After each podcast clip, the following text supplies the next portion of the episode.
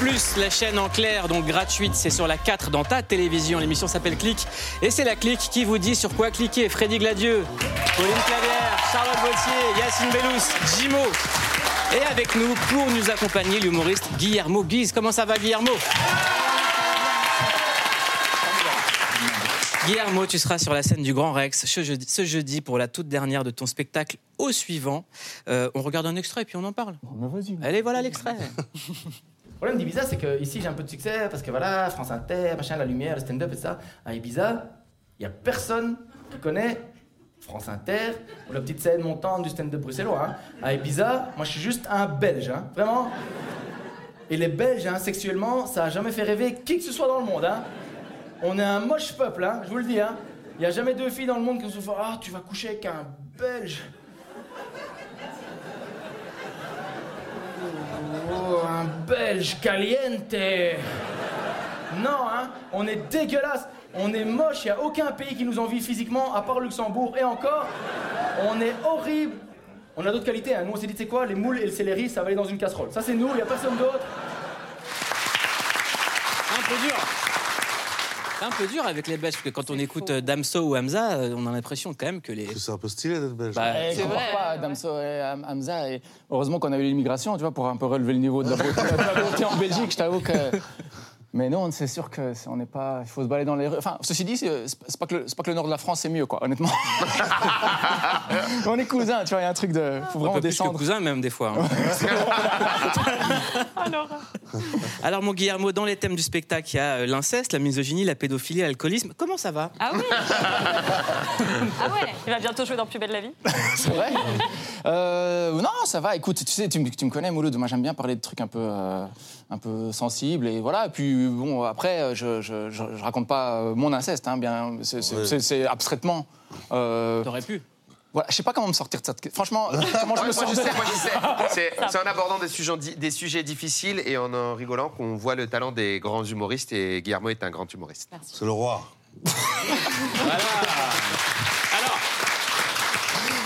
Guillermo, tu vas rester avec nous pendant toute l'émission. hein, tu vas faire partie de la clique. L'émission, c'est la clique qui vous dit sur quoi cliquer. Et toi, à la base, tu as été journaliste euh, culture. Tu as écrit sur les séries, tu as écrit Ouais. sur toutes ces choses-là. Donc, c'est la matière qu'on traite dans Click.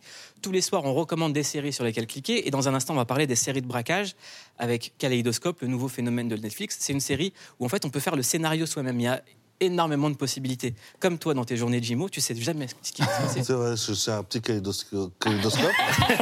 je prends les journées comme je peux. C'est ça. Et j'aimerais remercier, re- remercier une ville, c'est la ville de, de- de- de Perpignan, parce qu'on a reçu Nasdas la semaine dernière. Ah. Et pendant Ah, ok. que l'émission passait, dans notre côté de la France, voilà ce qui se passait. Regardez.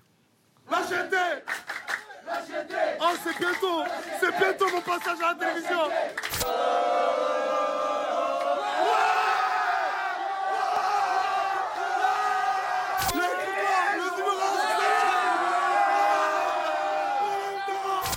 Maman, merci pour tout et je t'aime. Alors merci à, toute l'équipe de Nasdas, à la chienneté, comme il le dit, hein, à toute, son, toute sa team. Et puis si vous, vous faites les foufous à regarder Click ensemble, envoyez-nous les images et puis on vous diffusera. Ça vous fera une occasion de passer à la télé sans dire des conneries racistes. Voilà. Euh, Guillermo, tu es avec nous. Euh, on parle de football, je sais que tu aimes le foot. Hier, le président de la FFF, Noël Ah Le Graët, ouais. a déclaré ceci à propos de Zinedine Zidane. Président Le Gret, ça ferait quand même mal au cœur de voir Zinedine Zidane partir au Brésil, non? Non, mais il nous a dit qu'il n'était pas intéressé. Ne moi pas. Alors j'en ai rien à secouer, il peut aller où il veut. Il n'a pas tenté de vous joindre là ces derniers jours, non, Zinedine Zidane, non? Ah, certainement pas, je l'aurais même pas pris au téléphone. Mais quel bâtard. Alors pour en parler, on est avec Romain Bedouk, vous êtes journaliste foot pour France Bleu Paris. Euh, la dé- déclaration euh, de Noël Le Graët, on, on en parle depuis tout le temps. Qu'est-ce que vous, vous en avez pensé autour de la clique? Euh, Freddy, t'en as pensé quoi toi? Bah, Noël Le Graët. Moi j'en ai pensé ça, Mouloud. ah, je pense que euh, ah, il est sur la fin quoi. Et, euh, et bah, je sais pas, c'est particulier. On va voir, c'est assez complexe. Il y a ce truc de, en fait, on, j'ai trouvé l'interview un peu marrante. En vrai, c'est un peu rigolo parce qu'il se confie quand même vachement et c'est un peu perso. Tu sais, il y a des moments où il dit avec des chants, euh, il vient en Bretagne, c'est un bon gars. Juste, il dit ça en fait. Il dit bien, c'est un bon gars et t'as l'impression qu'il va dire Deschamps.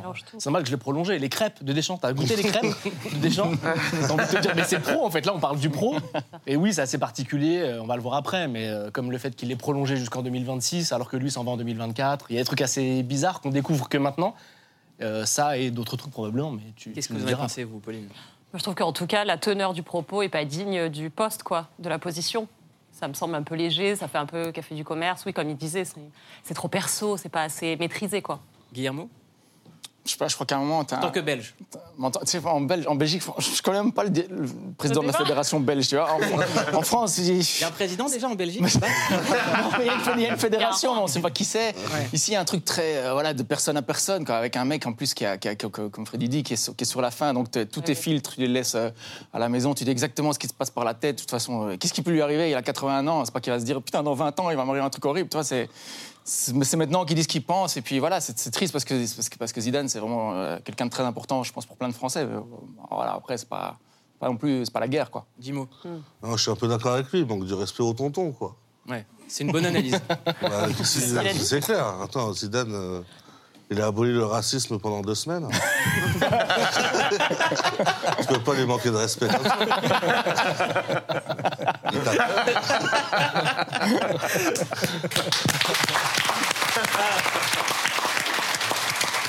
Romain Bédouc, vous êtes journaliste foot pour France Bleu Paris. Vous, euh, j'ai envie de vous poser une question euh, qui fait référence au tweet de Kylian Mbappé. Hier soir, Kylian Mbappé a tweeté Zidane, c'est la France. On manque pas de respect à la légende comme ça.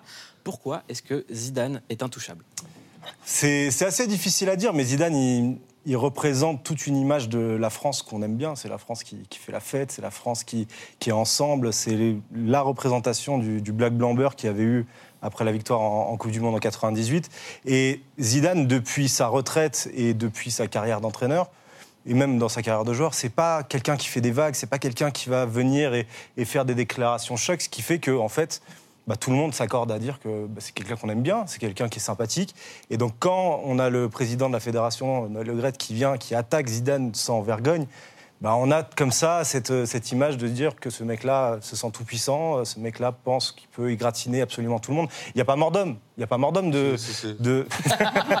Il a- n'y a, pas mort d'homme de s'attaquer à Zinedine Zidane, mais ça démontre vraiment la mentalité dans laquelle est Noël Le à se penser euh, tout puissant et Ah Non, il s'est qu'il- il s'est excusé ce matin. Il aurait pu ne pas il s'est s'excuser. il s'est excusé, il s'est excusé, mais même dans son communiqué, il y a quelque chose qui remet en cause. Euh, Il y a un malentendu, il y a une maladresse. J'aurais pas dû accorder l'interview à RMC. Il voulait faire un clash entre Deschamps et Zidane. Donc il y a toujours un truc, il y a toujours une porte de sortie avec Noël Le Graët qui fait qu'il se, il se remet jamais véritablement en, en question, même quand il fait des excuses. Ce qui est Qui se remet en question, pardon, à 80 ans Il n'y a personne qui se remet en question. C'est vrai. À 80 ans, c'est ça le truc. Moi, que- moi, je connais des gens de, de, de- de cet âge-là qui se remettent beaucoup Ah ouais, en question. c'est vrai? Tous les jours. J'avoue, moi je connais pas Même une personne de 80 ans, ça aussi la, la réalité, c'est ça. C'est comme vrai, j'en connais pas. connais quelques-uns, on joue ensemble à la console, euh, voilà, ils sont euh, dans la remise en question. Euh, euh, c'est intéressant le tweet de, de- de Kylian Mbappé quand il dit Zidane c'est la France. Pourquoi est-ce que Zidane c'est la France? Parce que, ouais, je le disais, cette, cette image que tout le monde est rassemblé autour d'une victoire française, qui de mieux que Zinedine Zidane, qui a, qui a permis de remporter la première Coupe du Monde à l'équipe de France, peut représenter ça Personne d'autre. C'est en plus un enfant issu de l'immigration, donc il y a forcément ça qui rentre en compte et qui va allier tout le monde. Il y a une certaine idée de l'assimilation française qui va plaire même aux franges patriotes de, de- de notre pays. Donc donc c'est pour ça que Zidane, euh, il représente tout. Et puis là encore, il fait pas de vagues. Il fait pas de vagues. Il va pas faire de déclarations choc. Il va pas faire de, de trucs qui vont, qui vont le mettre à part. Il, il clive pas. Il clive pas Zidane. Parce qu'il a même pas besoin de répondre en fait. Tout le monde Ah non, non, il répond pas. Il répond pas là. Bah, on l'a bien vu. hein. Tout le monde a parlé depuis, euh, depuis hier, euh, depuis la déclaration de Le Graët. Absolument tout le monde a parlé, sauf Zinedine Zidane. On aurait pu penser à la. à- Enfin, il y a de la récupération politique. Euh, ce matin, je vois Jordan Bar- Bardella du Rassemblement national qui défend Zinedine Zidane. Ouais, ouais, mais pas que. hein. Il y a Aurore Berger.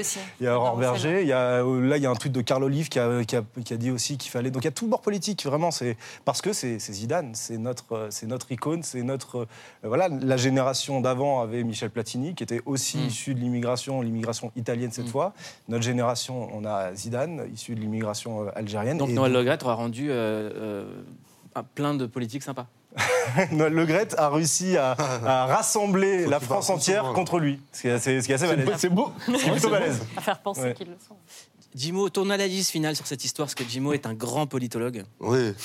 Euh, mon analyse sur quoi? Qu'est-ce que tu veux savoir? Je veux tout savoir. En général, en général. En général, À peu près, en général, à si tu as près. une analyse, vu que là on est dans l'analyse. Bah, écoute, euh, Zidane, ça, écoute, euh, ça, ça représente la France qui gagne. Parce qu'avant lui, la France, ça, ça gagnait pas. C'était, tout pourri. On arrivait, on, gagnait rien. Et donc il arrivé avec sa génération de, de poteaux. Ils ont tout niqué. Et puis, et puis voilà quoi. c'est une analyse. euh, qui- C'est Voilà, une très bonne analyse. Ouais, ouais. Moi, je lui donne 16 sur 20 Ouais. cette analyse. Excellente analyse. Super, hein Ouais. Tu savais que Guillermo, il voulait être footballeur professionnel Quoi? Mais oui. Très intéressant. Il est- il est arrivé super loin. Si, moi, je me rappelle. Tu t'es fait les croisés. Moi, je me rappelle. Chimo, il fait que des mythos. Si, on a, on a assisté à quelques matchs. C'était super. Très bonne Ouais, base bah, bah, j'étais ouais, j'étais un bon petit un bon petit jeune euh, footeux puis mais bon voilà comme euh, comme beaucoup de gens j'avais des, des jambes un peu en mousse quoi. Donc euh, voilà après ça ça Ah, tu t'es blessé. j'ai fait les croisés tu sais le, le- Ouais, Ah, je fais les croisés. tu connais le, le coup des croisés? C'est même pas les croisés pour le coup mais c'est vrai que je me suis blessé et puis voilà puis ça n'a jamais je sais pas ça n'a jamais en plus je faisais beaucoup de ma gueule sur le terrain tu sais j'étais un peu j'étais à l'entraînement je faisais un peu le rebelle et tout. Mais en fait il faut quand, quand tu fais ce genre de trucs il faut que tu assumes sur le terrain. Si tu fais le rebelle à l'entraînement et que tu es nul en fait bah tu dégages quoi. Et c'est exactement ce qui m'est arrivé Tu vois, il faut assumer moi j'assumais pas trop quoi bon hein, mais voilà. T'avais pas le talent de, de l'arrogance footballistique. Exactement, ok tu vois. Euh, demain, Noël Le Gret doit être entendu dans le cadre d'une mission d'audit et de contrôle au sein de la FFF. C'est une enquête demandée par la ministre Putain, des ça Sports. aussi. Après les révélations du magazine SoFoot, on apprend qu'il aurait eu des comportements présumés inappropriés. Noël Le Gret nie les accusations. Je ne sais même pas écrire les SMS. Ça va être quoi la C'est N'importe quoi. Mais ce qui est bien, ce qui est bien, c'est que bon, là on parle de, de Zidane parce que ça a un, un retentissement Ça marche pas. toi. national. Mais ce qui est bien, c'est que ce- cette histoire-là va peut-être permettre de faire la lumière sur toutes les autres histoires qui sont bien plus sombres. Je disais, il n'y a pas mort d'homme pour, pour Zinedine Zidane. Les autres histoires de, de, qu'il y a autour de Noël Le Graët, c'est beaucoup plus sombre et ça peut aller en pénal, ça peut aller en justice. Et là, véritablement, il faut, il faut, il faut appuyer dessus pour qu'on on sache ce qui s'est vraiment passé. Il y a cet audit de, de- du, mi- du ministère des Sports, c'est vrai, mais il n'y a pas que ça. Il y a, des, il y a des, peut-être des couvertures de, de, de malversations envers des, des enfants. Enfin, il y a plein de trucs qui sont, Oui. qui sont, euh, qui sont chauds Du autour de la ressort de la justice et Exactement, mais il faut essayer de, mettre en lumière tout ça, de faire la lumière sur ce qui s'est véritablement Moi, je passé. me ce fais l'avocat, je me fais juste l'avocat du diable. Est-ce que là, le fait d'être à la place de Noël Le et d'avoir un pays et une classe politique contre, contre lui, c'est vivable?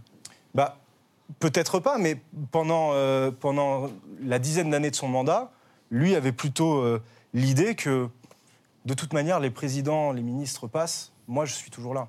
Et c'est l'attitude dans laquelle il, il, euh, il- il est face à, à des hommes politiques. C'est quand on voit les altercations qu'il a pu avoir peut dire avec. qu'il a une, coupe- une- une Coupe du Monde et une finale aussi.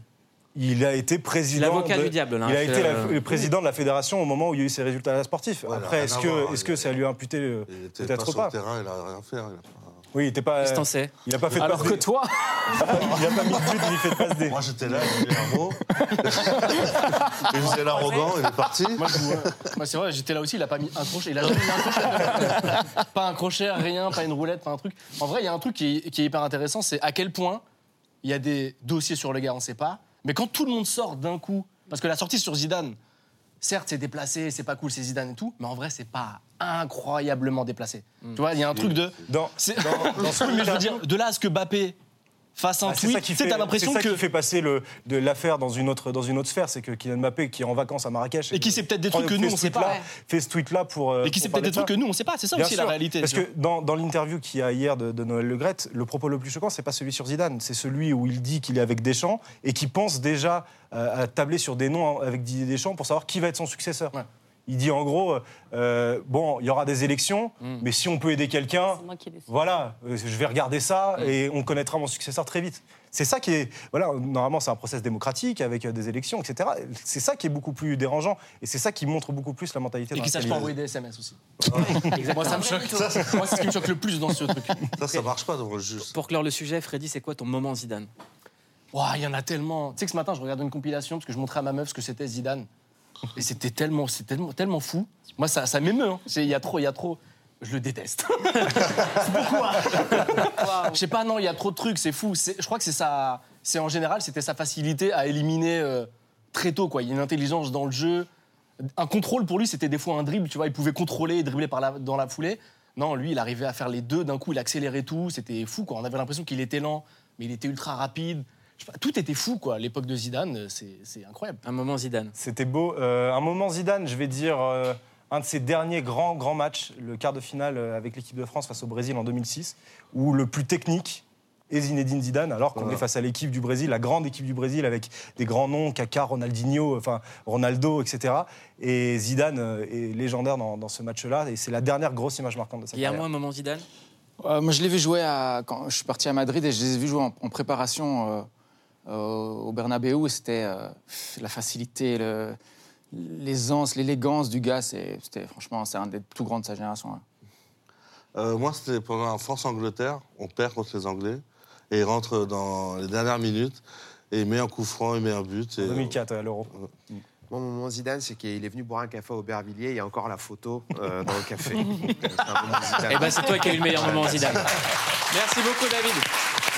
Chaque soir, la clique vous dit sur quoi cliquer. Netflix vient de sortir une série avec un concept original. Ça s'appelle euh, Kaléidoscope et c'est le recommandé du soir. We are taking money from some of the most powerful people on earth. 40 320 combinaisons possibles pour une seule série, c'est le concept inédit de Kaléidoscope qui nous laisse le choix de visionner les épisodes dans n'importe quel ordre. Le spectateur décide lui-même de la narration de cette intrigue policière. This is who we're up against. Roger Salas. The world believes he is a titan of industry and a man of virtue. The world is wrong. La série raconte l'organisation d'un braquage en plein cœur de Manhattan en utilisant comme couverture l'ouragan Sandy qui a frappé New York en octobre 2012. We're going to use the hurricane. No one knows what you're talking about, man. Well, the back door was designed to get past the temperature sensors. No back door, no way past it. Until now. Le scénario de Kaléidoscope nous embarque ainsi sur une longue période de 25 ans durant laquelle des gangsters expérimentés vont préparer un casse de 7 milliards de dollars sur un coffre-fort réputé inviolable. There is no one and nothing that can get inside this vault unless I want them to. Chaque épisode non numéroté est une pièce du puzzle, de la préparation au dénouement en passant par l'enquête du FBI. On découvre ainsi les personnages et leur passé. Ever been anything else?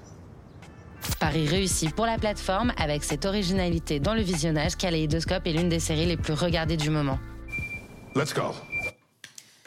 Cette série s'appelle Kaléidoscope. Pour en parler, Jérôme Pierrat, journaliste euh, spécialiste euh, du crime euh, en général, hein, c'est ça, c'est un peu, c'est un peu Plutôt organisé, plutôt Voilà, c'est un peu ton dada. Euh, et Khaled Melody, vous avez écrit un livre impressionnant dans lequel vous racontez votre histoire. Euh, vous avez été incarcéré, incarcéré pour braquage. Est-ce que vous pouvez raconter l'histoire rapidement? Oui, euh, tout est parti. euh, J'avais 18 ans. Suite à une bagarre, j'ai été condamné à un an de prison. J'ai fait appel, j'ai pris 18 mois. Je me suis retrouvé à Fleury. Euh, je cherchais une famille puisque j'étais en carence affective. Et, j'ai sombré en sortant dans le grand banditisme. Après deux allers-retours en prison, il y a eu 4 ans de cavale. Et puis après, retour à la casse-prison. Et là, j'étais condamné à 30 ans dans l'attente de sûreté. Et là, effectivement, dans cette cellule, au bout de 10 ans, il s'est passé quelque chose euh, comme une révolution intérieure, en dehors de- des souffrances, de la solitude. Euh, système carcéral, bien sûr, avec la discrimination. Et, et dans cette cellule, voilà, c'était la corde ou la plume. Je tenais à vous recevoir parce que moi, votre livre, il m'a, ému. Même vos mots sont, sont émouvants, la façon dont vous en parlez. Et c'est vrai qu'il y a toujours un, fantasme avec les films de braquage. On trouve ça glamour. Là, Netflix sort une série où il y a un milliard de possibilités pour faire ce braquage. Et vous, vous avez vécu cette réalité. Qu'est-ce qui vous a, vous, poussé à monter sur, sur, un, sur, le, sur, sur un braquage la première fois? La, la la première fois, euh, quelque part en dehors de l'appât du, l'appât du gain, bien sûr, euh, je me suis aussi acheté un statut social. À l'époque, je me cherchais. Une famille nombreuse de 12 enfants, un père analphabète qui arrivait d'Algérie. Et donc, quelque part, voilà, je voulais faire une, meilleure redistribution des richesses. À tort, bien sûr, puisque je ne suis pas là pour faire l'apologie des braquages, bien sûr, on aura l'occasion d'en reparler. Je suis passé à autre chose. Mais oui, non seulement un statut social et euh, le regard des autres changeait sur moi. On me regardait effectivement, j'existais pas et d'un seul coup, voilà, j'étais quelqu'un. Est-ce que le, le genre cinématographique du braquage ou de la série, c'est quelque chose qui vous fascinait ou qui a pu vous influencer? Non, très sincèrement, non. J'ai beaucoup aimé les films. euh, les films, euh, j'en ai parlé, que ce soit de Michael Mann, bien sûr. Mais euh, non, quelque part, c'était vraiment le besoin d'argent. Je, rap- je rappelle que Kaleidoscope, c'est une série produite par Ridley Scott. Euh, Il y a 40 320 combinaisons Euh, L'histoire, c'est celle d'un braquage à 7 milliards de dollars. Euh, le coffre-fort le, le plus sûr des États-Unis. C'est librement inspiré d'une histoire vraie. Jérôme Pierrat, c'est votre spécialité. Euh, vous, ce genre de série, pourquoi, à votre avis, est-ce que ça marche Et est-ce que ça peut créer des vocations? Alors, si on regarde bien la série, ça va être compliqué de se coller au, au modèle présenté, donc les vocations. Non, bah oui, non, mais le cinéma, il est. et alors, pour, pour rebondir là-dessus, sur le cinéma et la criminalité, oui, il y a un jeu de miroir depuis toujours, une fascination des uns pour les autres, les acteurs pour les gros voyous, les voyous, évidemment, pour euh, les paillettes du cinéma. Donc, euh, effectivement, il y a plein de. Il y, avait Michel Ardouin, dit porte-avions, un vieux braqueur décédé aujourd'hui, à qui j'avais fait un bouquin, qui, qui m'avait dit. Normalement, quand je passe aux assises, je m'attendais à ce que les mecs disent 10 ans pour le producteur qui m'a euh, inspiré, 10 ans, 10 ans pour moi, ok, j'ai exécuté. Mais parce que de tout temps, voilà, les nouvelles générations, elles s'abreuvent, elles se biberonnent à hit euh, depuis une vingtaine d'années. euh, comme les dealers, ça, ça, voilà, regardez Scarface, etc. Donc il y a toujours eu ce jeu de miroir depuis les années 30 entre voyous et cinoche. Donc là, mais là, la- l'avantage, c'est que c'est tellement irréalisable que bon. Vous pouvez toujours essayer d'aller faire ça à la BNP du coin, ça va être compliqué. C'est quoi pour vous le plus grand braquage qu'il y a eu en France? La plus grande affaire? C'est pas rien. Alors, c'est pas dire, c'est pas un braquage. c'est un pas un cambriolage. braquage. Ouais. Ils sont passés ouais, par, la- les égouts sans rencontrer personne. Mais euh, non, il y, a- il y a eu euh, comme ça depuis les années 80, il y en a eu quelques, quelques gros, on va pas les énumérer, mais il y en a eu en 86 à Saint-Nazaire, en 92 à Toulon, des banques de France, Et c'est quoi somme? avec des, des- des sommes de euh, l'équivalent aujourd'hui de 20-25 millions d'euros. Donc là, ça devient, voilà, c'est quasiment les plus gros braquages qui ont eu lieu. Il y a eu, voilà. Après, il y a les bijouteries, la Harry Winston à 80 millions d'euros, mais comme on dit, ça c'est le prix à l'étiquette, comme on dit chez les voyous. hein, je parle sous la, sous les, pas- pas- un ex-braqueur et euh, voilà, sous, le- Oui. sous le contrôle de Khaled. Mais, mais euh, oui, c'est le prix à l'étiquette, c'est-à-dire que c'est le prix de la vitrine. Mais quand on doit revendre tout ça, évidemment, euh, le butin fond assez rapidement. On parlait de l'impact euh, des films que ces films peuvent avoir sur, euh, sur certains qui passent à l'acte. En 2010, Redouane Faïd était invité sur Canal Plus au Grand Journal et il parlait de l'impact des films de gangsters. Le cinéma n'a pas été très bon pour vous. Vous, vous étiez passionné de films comme des films comme Hit. Euh, enfin bref, vous vous inspiriez de films pour faire des braquages. Scarface, vous l'avez vu plus de dix fois. Vous dites que c'est votre école du gangstérisme. Ben, Le Cinoche. Je pense que tout le monde sera d'accord avec, sur en tout cas sur ce que je vais dire. C'est un avis personnel. Si vous retirez euh, le cinéma, je pense que c'est 50% de délinquance en moins.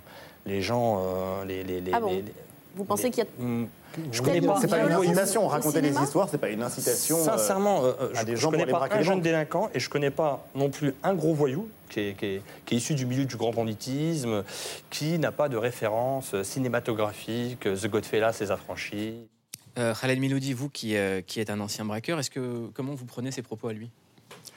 Bah, moi, je suis pas d'accord. J'ai 62 ans, donc je suis l'ancienne génération aussi. Et comme je le disais tout à l'heure, c'est pas en regardant un film. Déjà, il fallait avoir l'argent pour aller, euh, pour aller au cinéma. Et euh, c'est pas en regardant un film euh, ou une série que, que je me suis mis à braquer.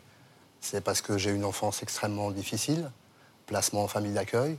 J'étais livré à moi-même. Et quelque part dans cette prison, euh, j'ai rencontré des anciens qui m'ont mis le pied à l'étrier. Et bien sûr, après, ils m'ont pas pris par la- main. J'assume complètement ce que j'ai fait. hein. Je l'ai assumé devant mes quatre cours d'assises que j'ai affrontés. C'est les- votre première condamnation. À 19 ans, vous êtes victime d'insultes racistes. Vous répondez par la violence physique. C'est votre première condamnation. Vous passez 18 mois en prison. Est-ce que ces 18 mois en prison, ça a été l'école du crime? Bien sûr. Ça a été un tournant important. Quand j'ai écrit mon manuscrit avec le recul, je me suis rendu compte effectivement, et c'est pour ça que j'œuvre aujourd'hui. J'anime des ateliers d'écriture et de poésie dans les lycées et à l'ASE, l'aide sociale à l'enfance, justement parce que je pense que j'ai un rôle à jouer, justement pour, pour déconstruire le mythe du braqueur.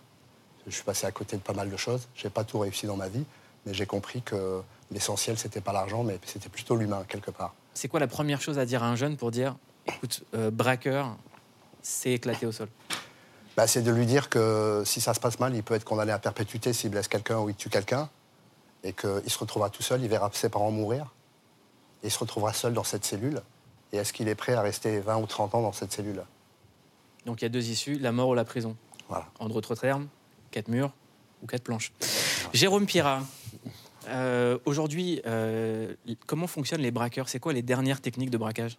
Bah, il n'y a plus beaucoup de braquages. Ouais.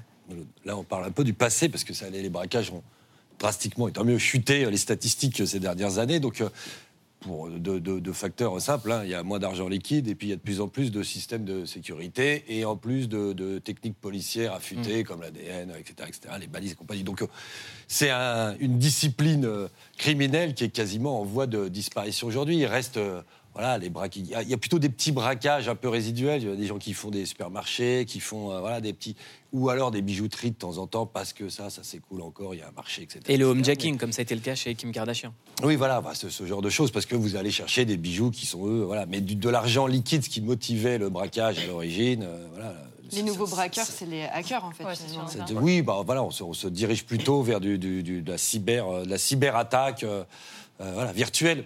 Le braquage appartient euh, malheureusement au passé. Donc la série euh, Kaleidoscope, d'ailleurs, on voit bien ce qu'ils sont obligés de faire pour aller atteindre ce pauvre coffre-fort. Il y a tellement de systèmes de sécurité que ça en est totalement improbable. On, on vous a demandé euh, vos films ou vos séries de braquage préférées. Guillermo, toi, tu as répondu Hit de Michael Mann et Inside Man de Spike Lee. Euh, ouais, dans les films de braquage. Mais je pensais aussi, parce que Hit, tout le monde en parle, évidemment, c'est un des gros films que j'ai aimé dans ma vie. Mais il y a aussi, j'ai revu récemment Out of Sight de Steven Soderbergh avec Mm. euh, euh, Jennifer Super Lopez film. et Ouais. George Clooney. Et c'est vraiment, vraiment, vraiment, Ouais. vraiment bien, quoi. Parce que, ouais, il y a un truc très. euh, je sais pas, c'est sensuel. Enfin, il y a un truc, euh, c'est vraiment cool. Et mais Hit, c'est voilà, c'est le gros, gros classique euh, qui m'a lancé moi-même dans, dans- dans le braquage pendant un rêve. Et puis je suis, je suis revenu. Et puis les croisés quoi. La carrière d'humoriste est un braquage.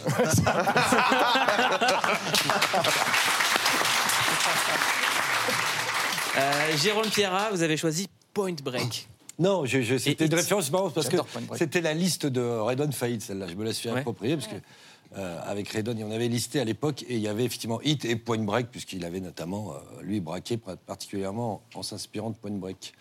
Khaled Melody, vous avez choisi Le Solitaire et Hit. C'est- Le solitaire de Michael Mann aussi, avec James Caan. Il est de 81, je crois.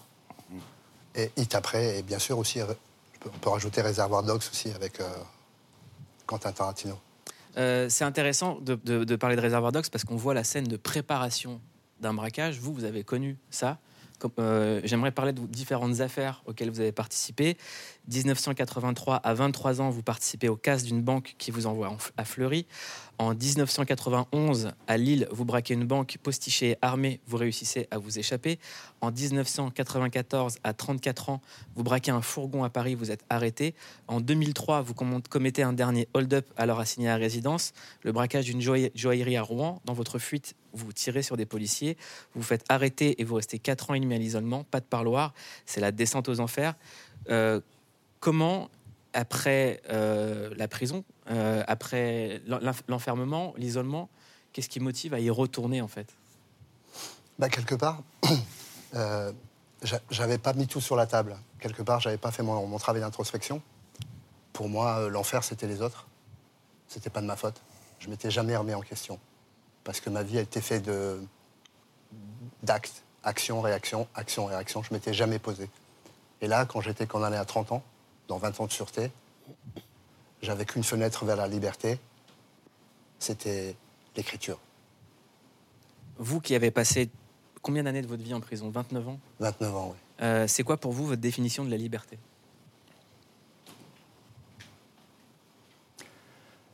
Ma définition de la liberté, c'est.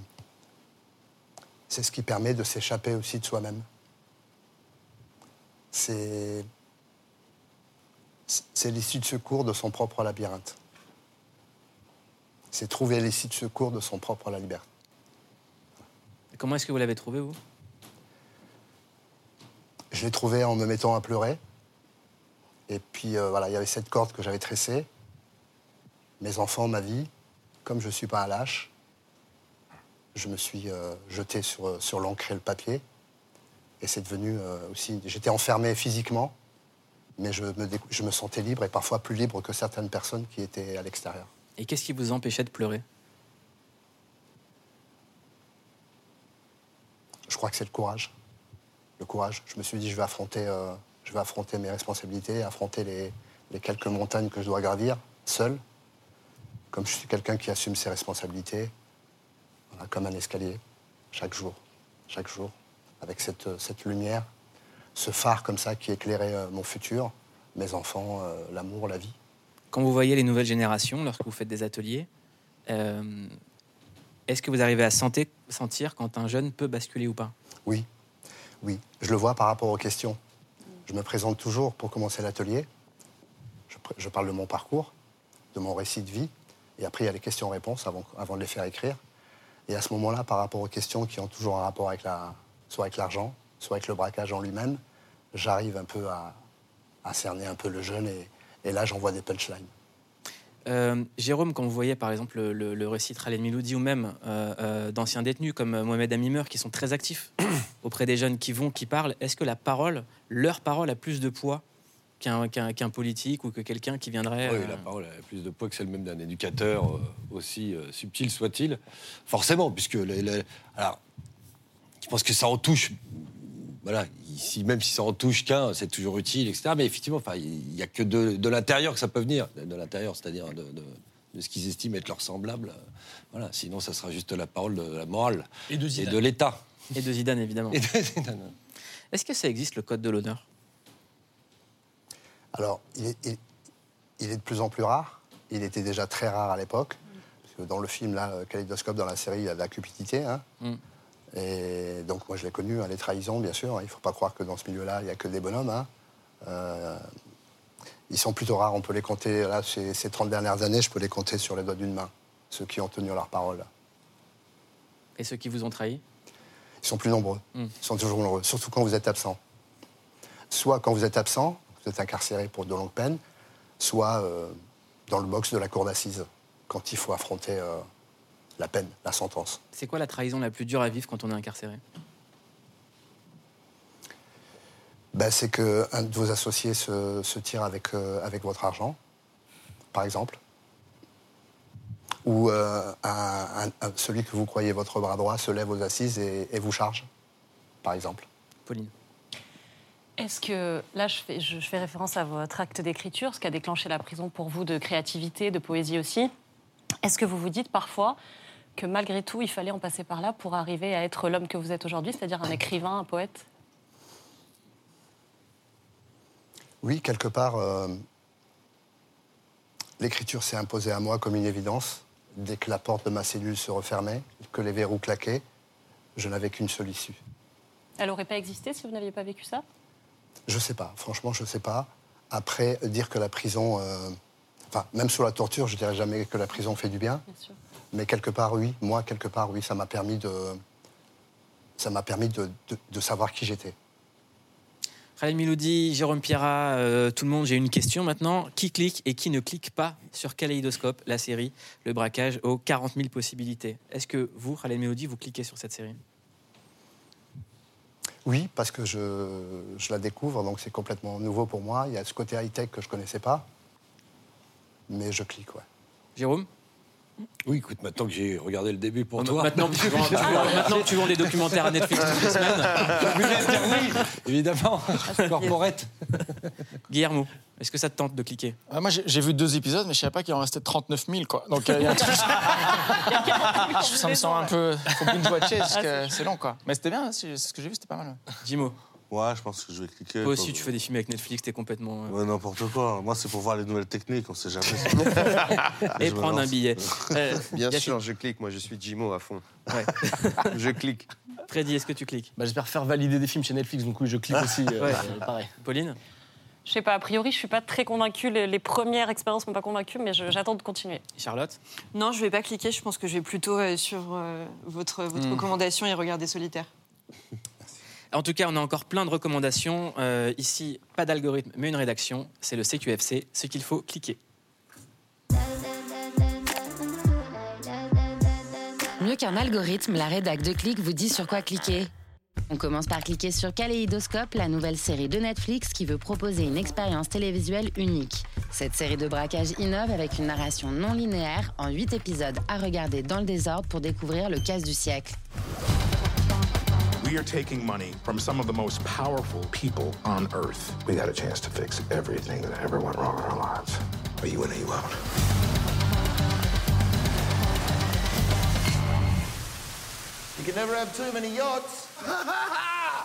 On poursuit avec un autre casse de haut vol raconté dans la série documentaire Le Magot sur MyCanal.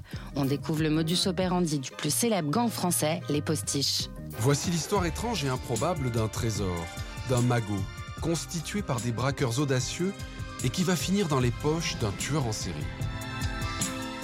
On aurait pu conclure avec un classique de lunatique, mais on va plutôt cliquer sur le compte TikTok de Candy Lover Kenegu. Ce prof d'anglais met ses leçons en musique sur TikTok et il semble avoir trouvé la formule magique pour prendre possession de notre cerveau avec sa musique succulente. C'est pas des pâtes, it's coquillette. Pretty good. It's not pasta, it's coquillette. C'est pas des pâtes, c'est coquillette. Et voilà, c'est tout pour le CQFC. On se dit à demain. C'est pas des pâtes. C'est coquillette. Ça rentre, enfin. C'est incroyable. Ça rentre dans la tête. Hein. Ouais, C'est pas des pâtes. C'est des coquillettes. Je Ouais. produis ça, faut produire. Euh, on vous conseille aussi de cliquer sur Guillermo Guise sur la scène du Grand Rex ce jeudi pour la toute dernière du spectacle. Au suivant. Euh, Quoi Qu'est-ce qu'il y a, toi Mais non, mais c'est Jim, il raconte n'importe quoi depuis le début de. Pourquoi Je dis, je dis c'est le roi, il me croit pas. Pourquoi c'est le roi C'est le, roi, euh, c'est le roi de la Belge.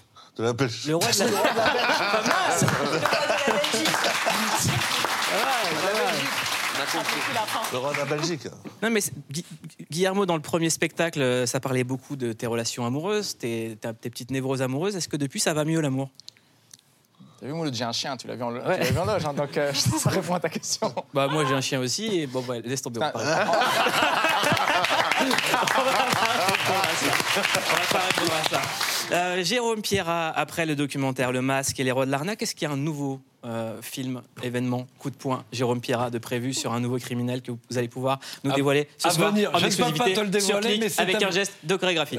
je, je ne peux pas le dévoiler, mais oui, il y en a un à venir bientôt. Enfin, Bientôt, bientôt ou bientôt, Non, bien- bientôt, bientôt, un peu loin. C'est vrai, bientôt, bientôt, un peu loin Fini de tourner, euh, ça rentre en montage. Donc, euh, Donc bientôt, on aura un nouveau euh, Jérôme Pierrat sur une plateforme comme Netflix. Khaled Oh. Melody, le livre est disponible. Qu'est-ce que vous avez à dire Euh, euh, Ça s'appelle Les couleurs de l'ombre. Qu'est-ce que vous avez à dire à un jeune qui nous regarde Ou à une jeune qui aurait peut-être envie de vous regarder euh, Ou des moins jeunes aussi. Des moins jeunes aussi. euh.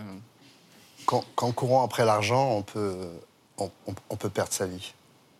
Et en tout cas, moi, je vous recommande de lire le livre de Khaled Melody. Merci beaucoup. Merci beaucoup d'avoir regardé Click. T'as entendu,